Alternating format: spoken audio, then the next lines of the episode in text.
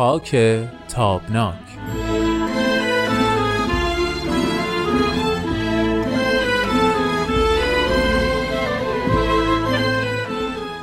دوستان خوبم وقت شما بخیر. خیلی خوش اومدید به برنامه خاک تابناک. برنامه که با نگاهی به گذشته ایران سعی می‌کنه که افق جدیدی رو بر آینده این کشور پیدا بکنه. تو این برنامه من هومن عبدی همراه هستم با دوست و همراه همیشگی این برنامه امید فراهانی عزیز. از شما دعوت می‌کنم که با برنامه امروز ما همراه باشید.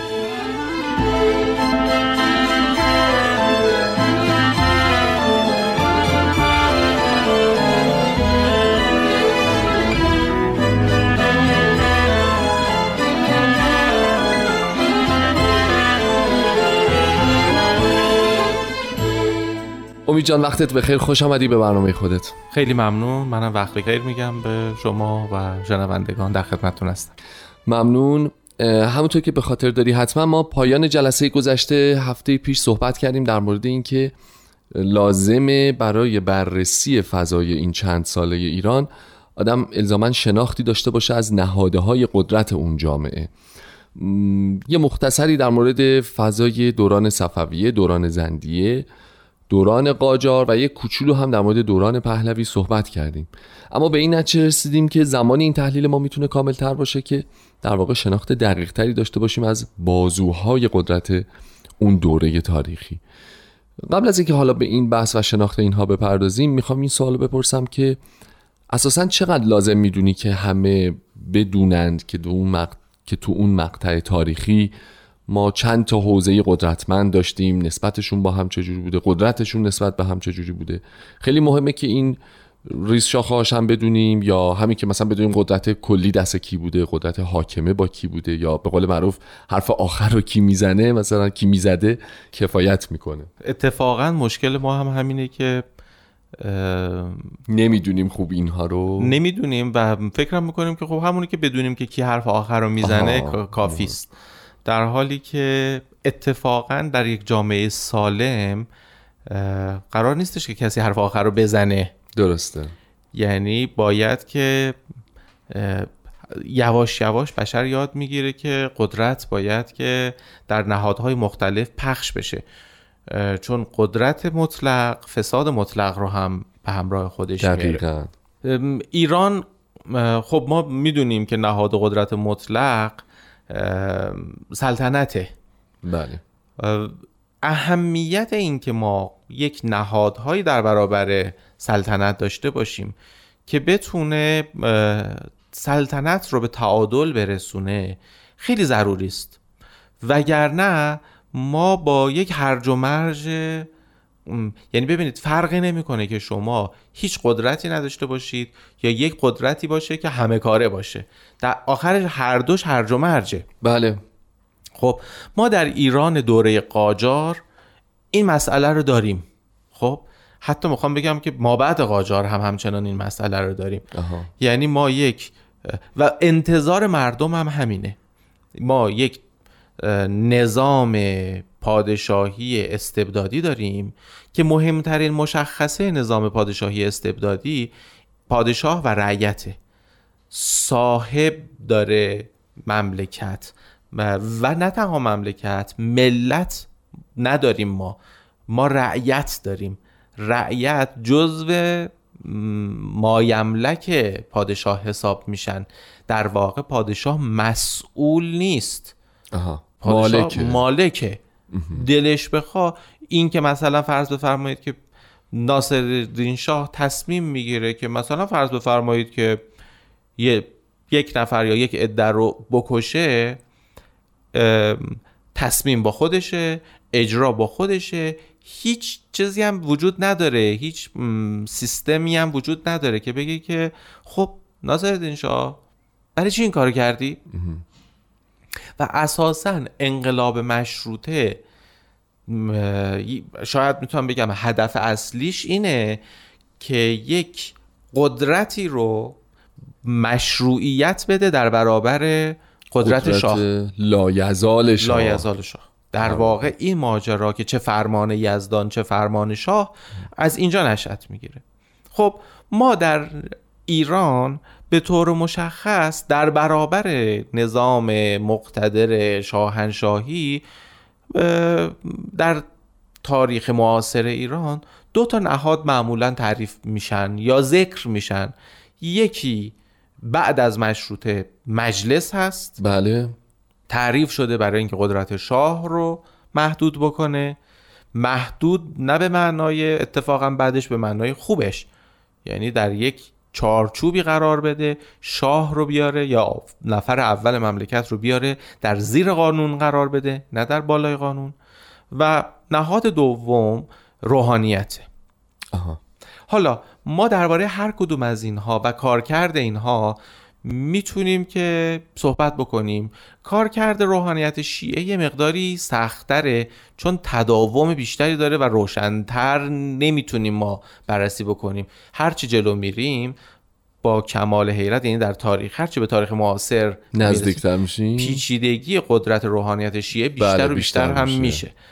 اما مجلس اتفاقا در کمال تحیر یک نهاد ساده ای میشه در ایران. دقیقا. ساده تو سایه شاید. ساده آره. تو حاشیه ساده یه برای همین حالا تصمیم با شماست. به کدوم یکی از این دوتا بپردازیم؟ بسیاری. خب پس تا اینجا موسیقی قطعیه ظاهرا. موسیقی رو گوش می‌کنیم. دوستان تا تصمیم بگیریم.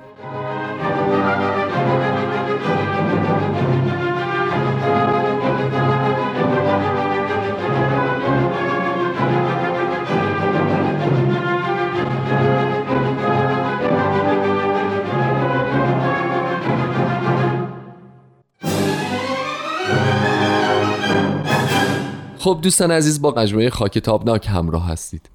امید پیشنهاد دادید که تو شناخت نهاده های قدرت یا بحث مجلس رو اول پیگیری بکنیم یا روحانیت شیعه که خب همونطور که اشاره کردی احتمالا اون بحث روحانیت شیعه خیلی مفصلتر و طولانیتر خواهد بود. اگه موافق هستی از بحث مشروطه و مجلس شروع بکنیم و تقابلش در واقع با دربار و سلطنت. به وجود آمدن مجلس در ایران ماهیتش با مجلس در کشورهای دیگه در کشورهای اروپایی حتی متفاوت نیست.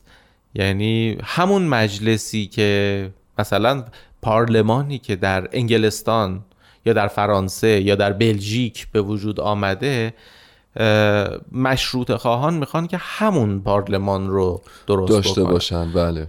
و همون کار کردن براش می‌بینن. و همون کار کرد رو براش می‌بینن. حتی می‌دونید که قانون اساسی مشروطه الگوش قانون اساسی بلژیکه. بله.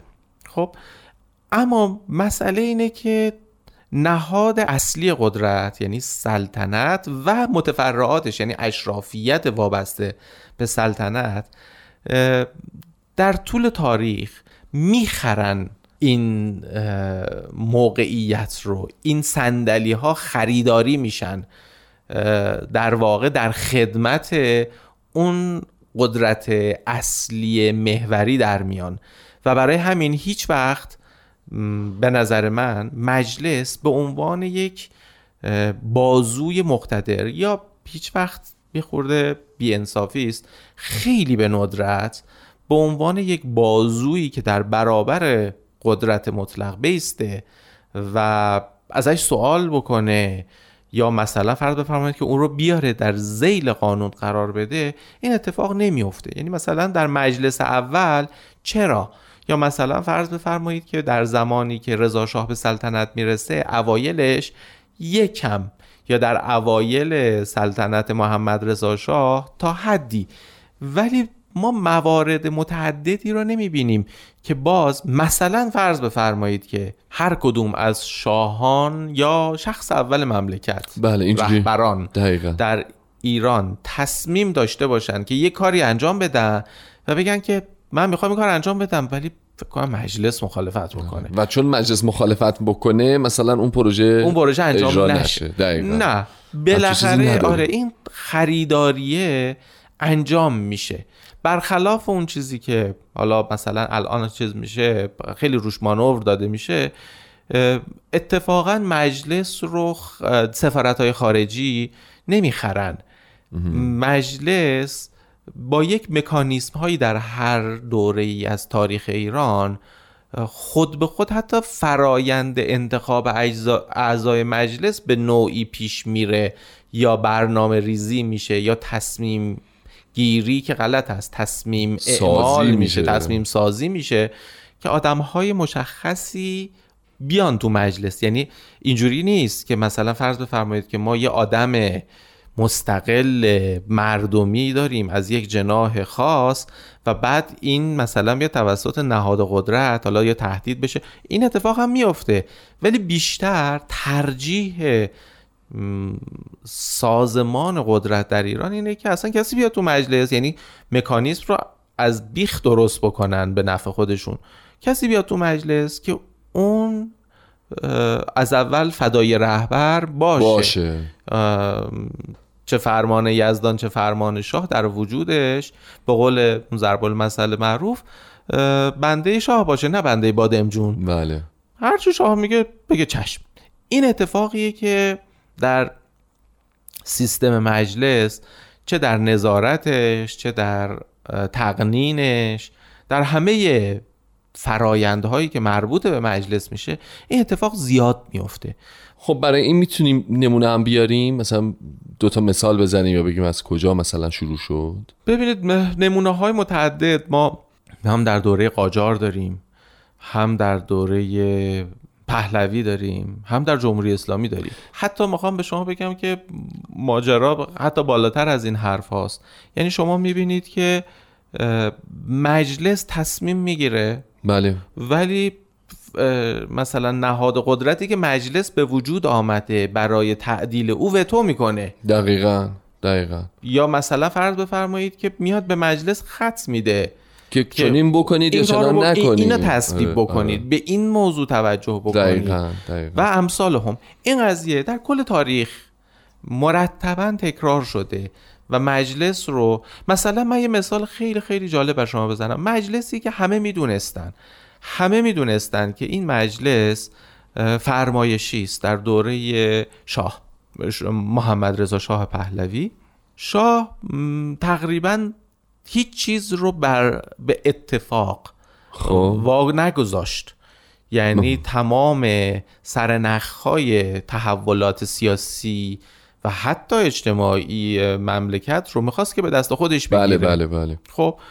حتی تحولات اقتدار نظامی رو هم. و اقتدار نظامی و فرهنگی. خب در واقع اگر شما به من بگید که مجلسی که مثلا فرض کنید در سالهای اواخر دهه 50 اواخر دوران سلطنت شاه در ایران تشکیل شده از این قاعده مستثنا بوده من نمیپذیرم. مجلس اعضایش در واقع منتصب شاه هستند خب اما به محض اینکه زوزای انقلاب بالا می‌گیره و اینجا در واقع مردم نهاد قدرت می‌شوند انقلاب میاد جلو و قدرت شاه رو میاره پایین حالا یه مجلس میشه نوکر بادمجون و شما نوتخای آتشینی رو بر علیه شاه تو مجلس میشنوید. کیا دارن این نوتخا رو می‌کنن؟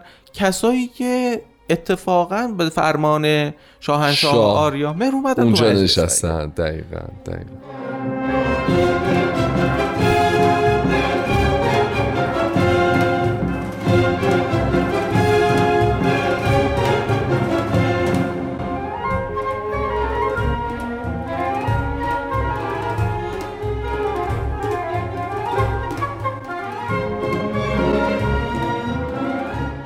خب پس به این نتیجه می‌رسیم که عملا مجلس نهادی به اون شکل قدرتمند نبوده و محلی از اعراب ظاهرا در تاریخ معاصر نداشته. به خیلی به ندرت. خیلی به ندرت. در واقع اگه قرار بوده که یک جور سرعتگیر باشه به قول امروزی های ایرانی یا به همون دست انداز خودمون دست اندازه نه چیزی برای مجلس از فراتر از دست اتفاقا این کسر شن مجلسه که ما بهش بگیم یک مجلس آبرومند رو بگیم که دست اندازه. نه مجلس فرعی بر اصل نباید باشه. ببینید یک اشتباه جدی که در وقتی ما میگیم که یک نهادی به وجود بیاد که نهاد قدرت رو کنترل بکنه خب. باید قدرتی داشته هم ارز ولی متفاوت با اون نهاد قدرت داشته باشه. اولیه یعنی با بله. سلطنت. یعنی مجلس در قدرت است. آفرین. یه دست انداز نیست یه سرعتگیر نیست آها. یه چیز فرعی نیست. درسته درسته. یک نهاد قدرت بسیار مقتدری است. هم ارز اون. هم ارز اون با کار کرده متفاوت. متفاوت. خب. پس به این نتیجه رسیدیم که این نبوده. این نبوده یا به ندرت بوده؟ یا به ندرت خیلی کم در واقع بله. تو تاریخ اتفاقاتی یعنی افتاده که همین الان هم شما نگاه بکنید وقتی یک نماینده مجلس در جمهوری اسلامی میگه که من اگر بدونم که رهبر موافق رأی میدم یعنی نبوده دیگه یعنی نیست دیگه یعنی یعنی, نیست. هیچ. یعنی اتفاقا این سوگندش رو زیر پاش گذاشته. خب حالا می‌خوام ببینم که آیا ممکنه ما بگیم که اصلا نهاده اصلی قدرت که همون حالا یا سلطنت بوده یا رهبر بوده یا حالا هر کدوم از این دوتا آمدانه در واقع اینها رو اینطور کوتوله نگه داشته یا کوتوله انتخاب کرده؟ یعنی من با این هدف خواستم این کارو بکنم که سرزمین پادشاه کوتوله ها باشم. خب با قربانت برم. چقدر وقت داریم برای این سوال؟ والا اشاره می‌کنن که حدود یه دقیقه. خب اون یه دقیقه هم میدیم به تهیه کننده نازنین و ما دفعه دیگه مفصل صحبت کنیم. آره این بحث. بحث می‌بره. بسیار خیلی خوب. خیلی ممنون. خسته نباشیم. مرسی. قربانت. شنونده های عزیز شما هم خسته نباشید. ممنون که با برنامه ما همراه بودید. ممنون که از طریق ایمیل ما رو از نظرات خودتون مطلع می‌کنید. ایمیل های خیلی جالبی از شما در طی این هفت هفته گذشته گرفتیم. خواهش می‌کنم که همچنان با ما در تماس باشید. صفحه فیسبوک رادیو پیام دوست هم همچنان فعاله و محلی است برای انعکاس دیدگاه های شما. ممنونم از همتون و ازتون دعوت می‌کنم که هفته آینده در ادامه این بحث با ما همراه باشید. شاد و سربلند باشید.